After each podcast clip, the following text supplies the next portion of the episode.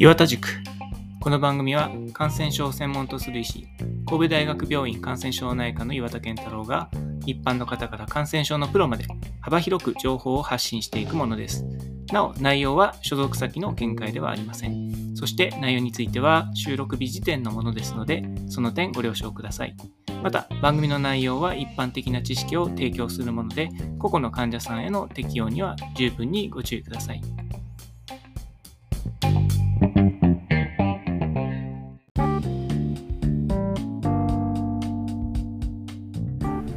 えー、皆さんこんにちは、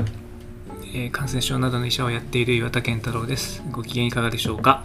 えー、なんか暖かくなって春らしくなってきたかと思えばまた急に寒くなってというまさに三寒四温というところで体調管理が難しい今日この頃ですがいかがお過ごしでしょう、えー、これを録音してるのは2月15日ですので、まあ、コロナの方が落ち着いてきてインフルエンザが猛威を振るってるという状況ですね。まあ、皆さん元気でお過ごしになっていることと、だといいなと思ってます。で、今日ご紹介するのは、これあの、えっ、ー、と、ユタの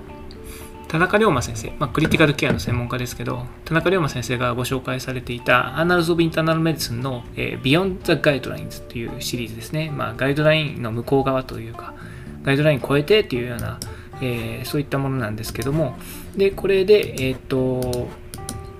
How would you resuscitate this patient with septic shock? ということで、まあ、クリニカルビニエットがあって、で、これで、えっ、ー、と、ベスイスラル・ディーコニス・メディカルセンター、まあ、ハーバード系の非常に優秀な病院がありますけども、このベスイスラル・ディーコニス・メディカルセンターの、えっ、ー、と、クリニカルディスカッションですね。これを、まあ、あの、ご紹介したいと思います。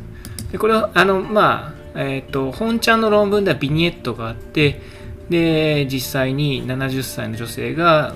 なんとかかんとかいうそういう症例から来てディスカッションするというそういうスタイルでなんかビデオがついたりしてすごく、えー、最近のあの科学論文らしく非常に斬新な出来になってるんですけど、まあ、そこはちょっと割愛して、まあ、これは興味のある人もちろん読んでいただきたいと思うんですけどもえー、っとここでまあディスカッサントが議論している、えー、クリニカルクエスチョンズが3つあってこれについてご紹介したいかなと思います。で、そのクエスチョンというのは、えー、っと、まず、えー、ラクテートレベル、乳酸の値を測ることにどれぐらいの意味があるのかということですね。それからクエスチョン2は、えー、っと、まあ、あの、輸液ですね。あの、補液を、えっと、えー、何をするのが理想なのかという。それから3番目が、えー、静脈内の必須ステロイドですね。まあ、ステロイドをセプティックショックに、敗血調整ショックに投与することに何の意味があるのかということですね。まあ、というような3つのあの疑問について、Beyond the Guideline というガイドラインよりもさらに超えたディスカッションをするというようなところが、今回のポイントということになります。まあ、こういうのをちゃんとやってるっていうのは偉いですね。で、えー、何が偉いって、あの、ガイガイドラインを超えてっていうのは別にガイドラインを無視してということではなくて、えー、ガイドラインで埋めきれなかった隙間をどう議論するかっていうことですね。あのエビデンス、ガン無視のあの日本の学会のシンポジウムとかでとか時にありがちな、最近は減ってきましたけど、あの俺ならこうするみたいなんじゃなくて、もうちょっとあの科学的な議論をされてるということになります。さあ、そこで question No.1 ですね。えー、What is the role of lactate levels in guiding resuscitation? ということで、えー、セプティックショックの患者さんを、まあ、治すのに、えー、乳酸レベルっていうのはどういう役割を持っているかということで、えー、これは、えー、キャサリン・バーグ先生という、えー、先生が議論されています。えっ、ー、と、バーグ先生は、えー、あ、ここには載ってないのかな？あ、乗ってた、乗ってた。えっと、この方は、あの、えー、呼吸器とクリティカルケア、それからスリープメディスンの専門家ですね。まあ、あの、アメリカでは典型的に、あの、呼吸器内科クリティカルケアっていうのが、こう、えー、専門医のボード、まあ、日本ではどっちかというと救急集中治療か、麻酔か集中治療みたいになることが多いと思うんですけど、あのアメリカは典型的に呼吸器クリティカルケアですよね。あの先ほど紹介した田中龍馬先生もこの2つの専門家ですけど、まあ、このバーグ先生もその専門家ということになります。でもって、えー、っと、ここで議論されているのは何かというと、まあ、あの乳酸ですね。これは、えー、っと、えー、重症度をあの見積もるアセスメントに役に立つと。で、えーと、蘇生の治療にも役に立つと。ただし、えー、問題点もありますよと。まあ、どの測定値もそうなんだけど問題がありますよということですね。で、えー、 tissue hypoperfusion、まあ、組織の、えー、循環不良、血流不良、それから、えーと、ミトコンドリアの機能不全、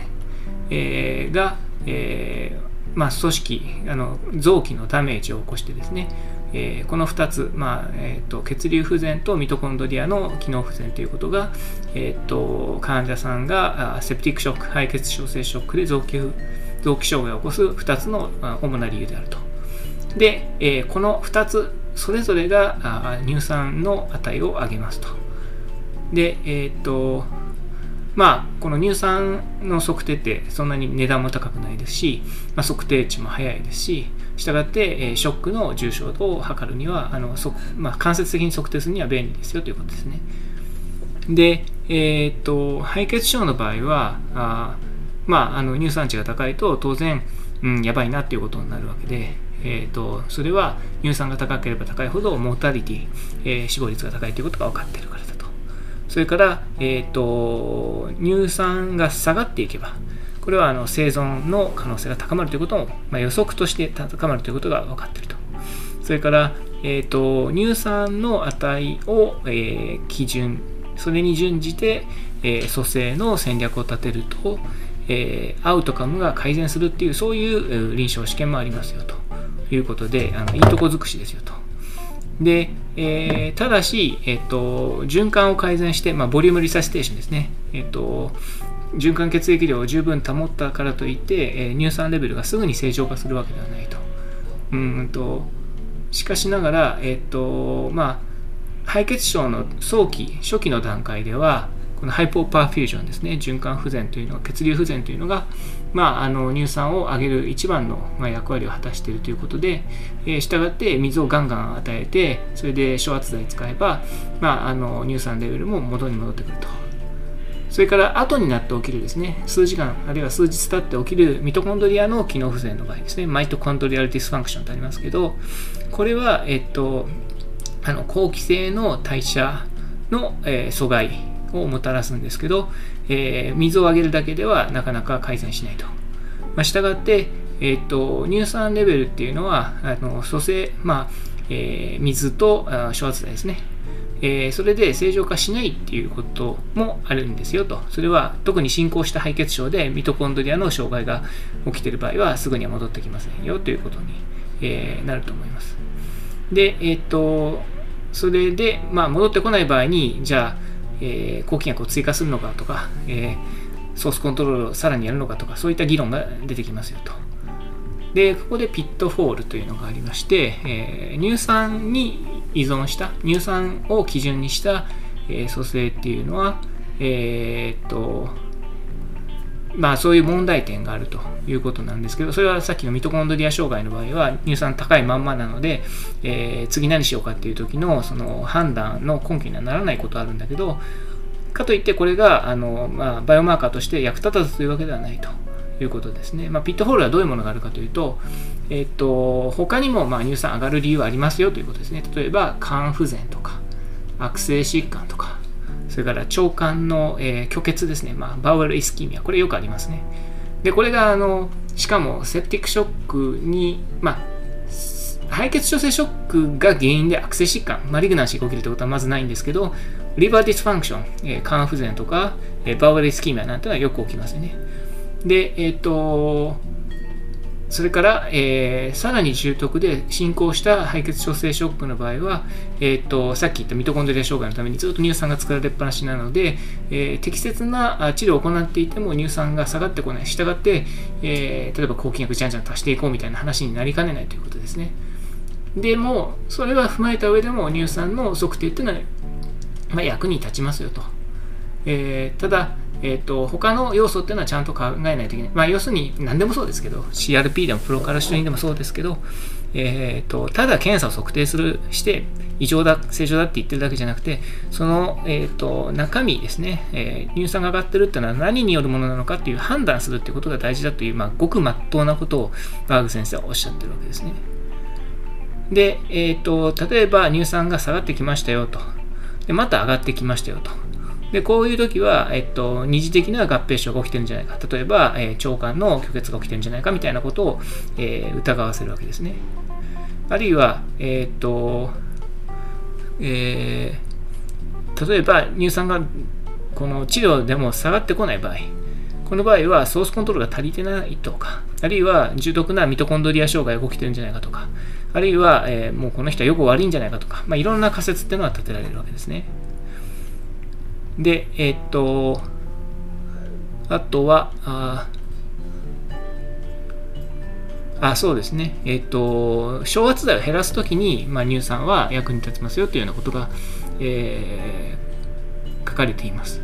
まあ、もちろん血行動態ですね、えー、ヘモダイナミックゴールスっていうのが、えーと、臨床試験ではあの指示されていて、例えばマップを65ミリマーキュリーか、それ以上にしましょうみたいなのが基準になってるわけですけど、えーと、しかしながら個々の患者さんによって、えー、マップをがいくらが適切なのかっていうのは実は違うんですよというようなことが、えー、バーグ先生は主張しています。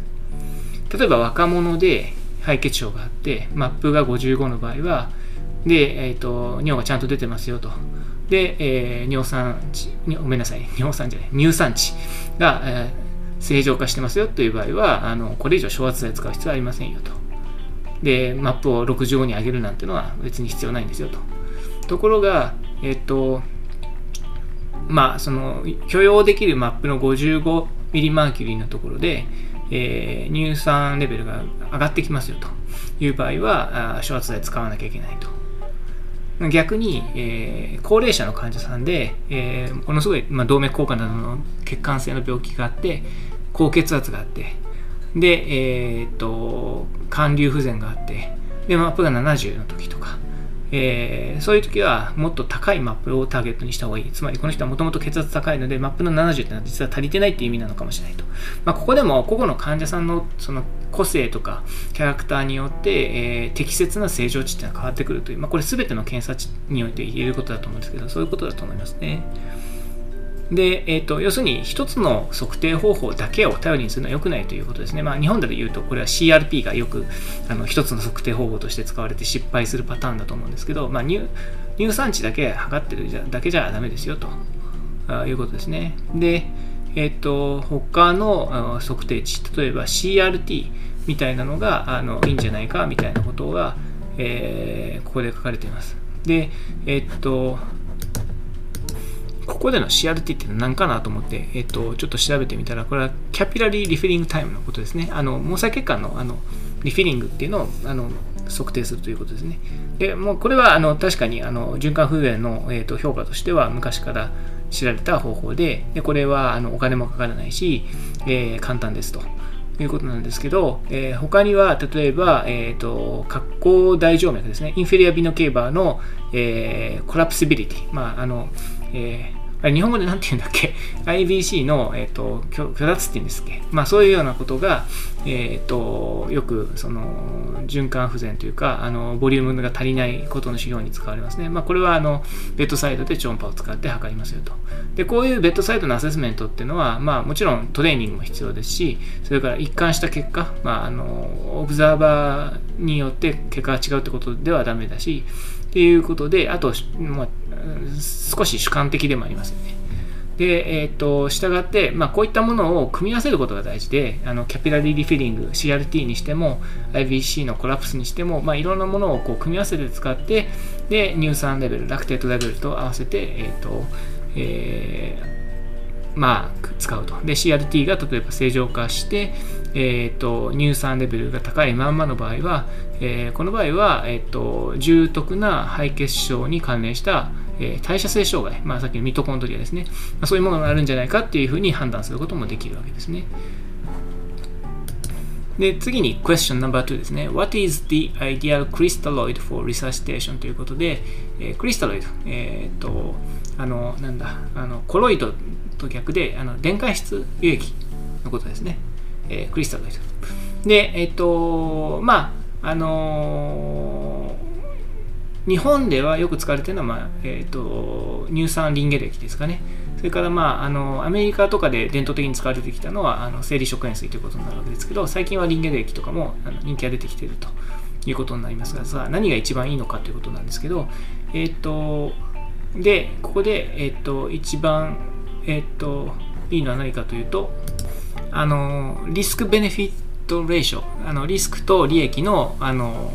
較で考えると、えー、バランスとクリスタロイド、これはまあ乳酸リンゲル液などのもので、えー、BC と呼ぶそうなんですけど、バランスとクリスタロイドっていうのが、まあ、一番いいだろうというふうに書かれています。えっ、ー、と、まあ、臨床試験とかメタ分析とかがあって、えっ、ー、と、BC、バランスとクリスタロイドと、NS、これは、あの、生理食塩水、ノーマル性ラインですね。えっ、ー、と、 septic shock で、えー、 acute kidney injury、急性のあの腎障害、えー、AKI ですね、えー、起こしにくいということが分かってます。それから、えっ、と、塩素の高い hyperchloremic metabolic acidosis ですね。代謝性アシドーシス。あと、死亡のリスクも下がるんじゃないかとも言われています。で最近の、えー、 systematic reviewでは、えー、BC、バランスとクリスタロイドでは、えー、死亡のリスクが下がると、ディークリストモータリティということが報告されていて、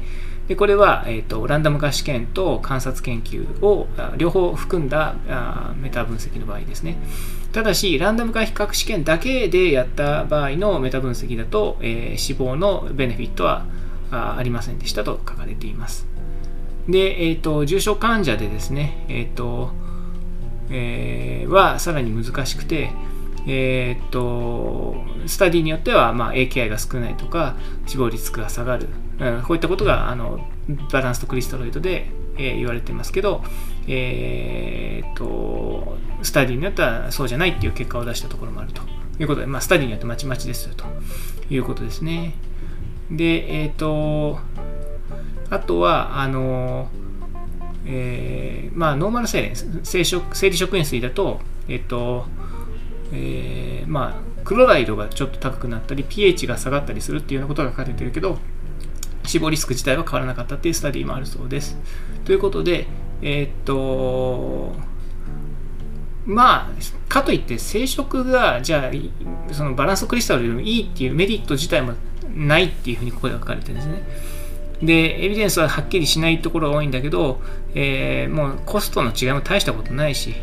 えー、ということは、まあ、AKI 減らすとかですね、えーと、遺伝性のアシドーシスが減るとかですね、えー、もしかしたら脂肪も減るかもしれないということで、まあ、米国ではですね、もう今は、あのまあ、僕が研修医やってた時は生殖一辺倒だったんですけど、今はもうラクトリンゲレキ使いましょうってこと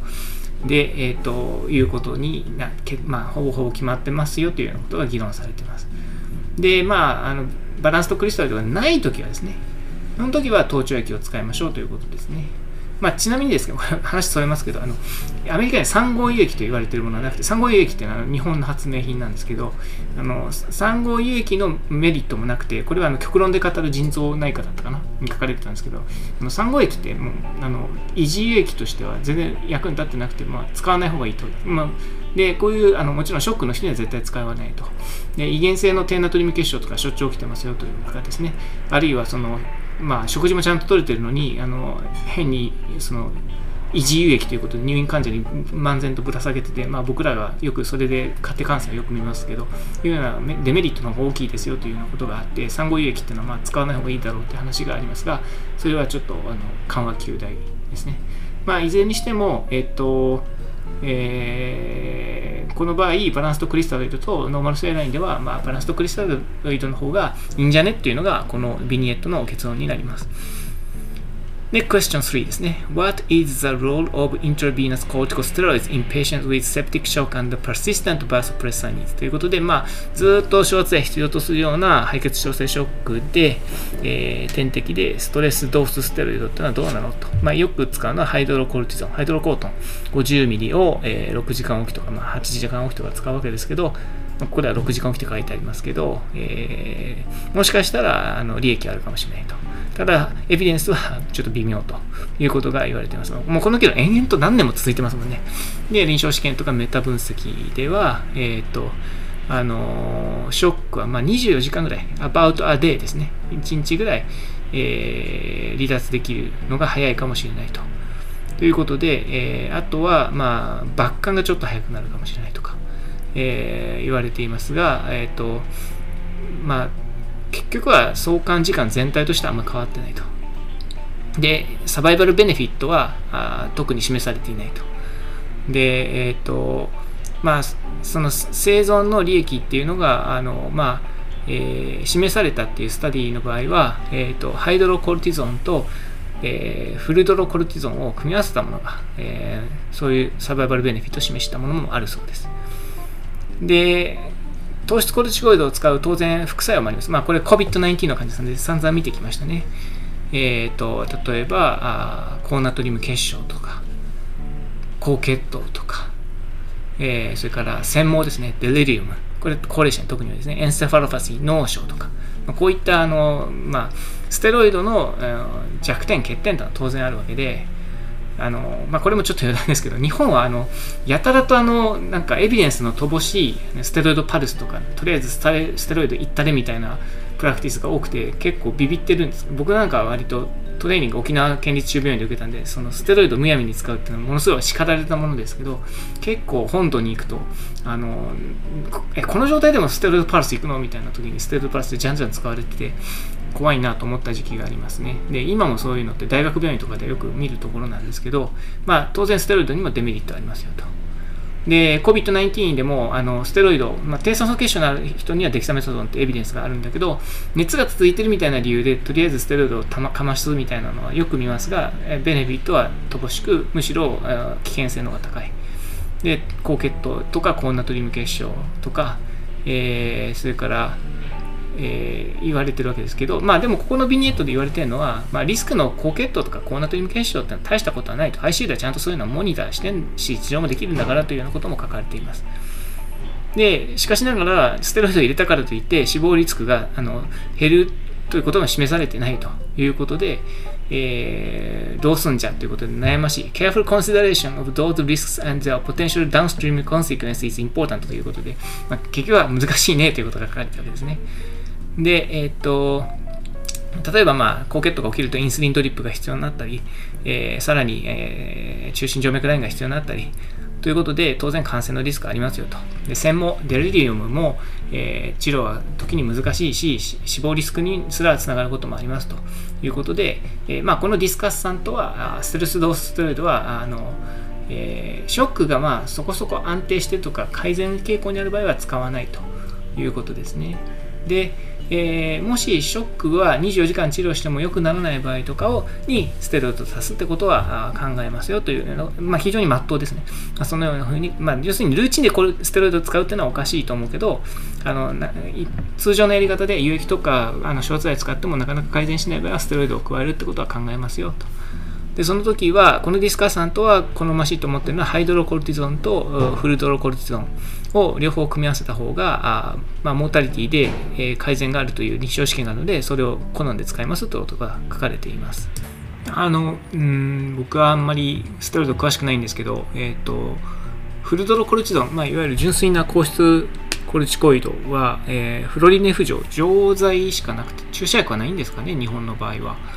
えっと、今手元にあの、えー、ベストセラーになったと言われている、えー、国松純和先生の「ステロイドの虎」っていう本が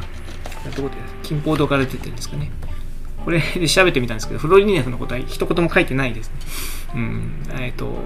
だから日本であまり使ってないんでしょうね。でまああのハイドロコートンはですねあのえっ、ー、と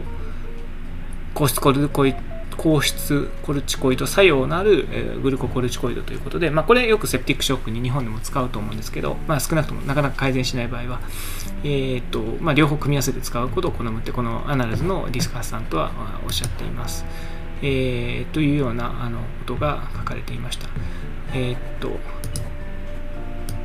まあ、あと、このようなディスカッションはですね、じゃあ、あの日本語ではやってないのかっていうと、えっと、田中龍馬先生が監修された、えっと、集中治療ここだけの話というところで、えっとまあ、はっきりしないエビデンスの明確でないところの、えっと、エキスパートの議論っていうのがされていて、まあ、僕もちょっとあのバイオマーカーについて、えー、まあ、自分のコメント書いてます。バイオマーカーについては、あの抗菌薬の考え方、使い方でも、えーと、CRP とかプロカルシトリンってのはどういうものでどう使うことが妥当なのかみたいなことが、えー、論じられていますけど、まあ、あのそういうようなものも参考にされたらいいんじゃないかと思います。まあ、あのサバイビングセプシスキャンペーンとかですね、まあ、セプシスのガイドラインというのはかなり精緻になって、臨床試験も豊富なんですけど、その割に分かってないことも割と多いし、あと、エビデンスが明確じゃないプラクティスも、まあ、集中治療の先生はそれでもやるんだみたいな感じでやられてるプラクティスも割とありますよね。まあ、さっきのプステロイドパルスなんて典型だと思うんですけど、あの特に ARDS なんかあのエビデンスレベルとプラクティスの乖離が結構あって、僕も昔、あの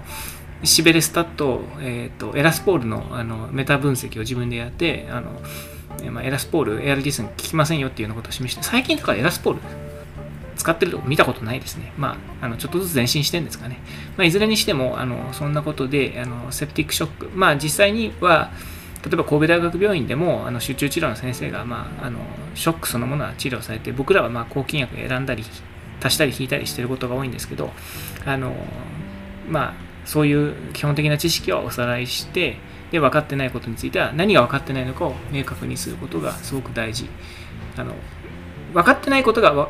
認識できるってすごい大事で分かってないのに分かってるふりするっていうのが一番ダメな思考停止のパターンなので、まあ、それに陥らない。まあ分かってないんだけど去りながらこうするっていうようなあの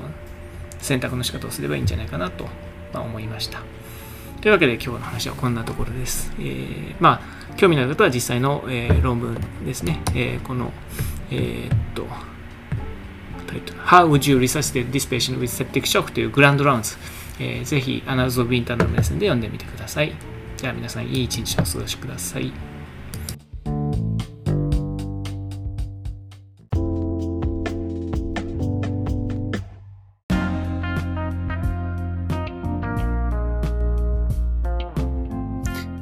岩田塾ではお便りを募集しています。お便りは E メールまたは Twitter のハッシュタグ岩田塾でお願いします。メールアドレスはケンタロウ岩田1969アットマーク gmail.com です。それでは皆さん、さようなら。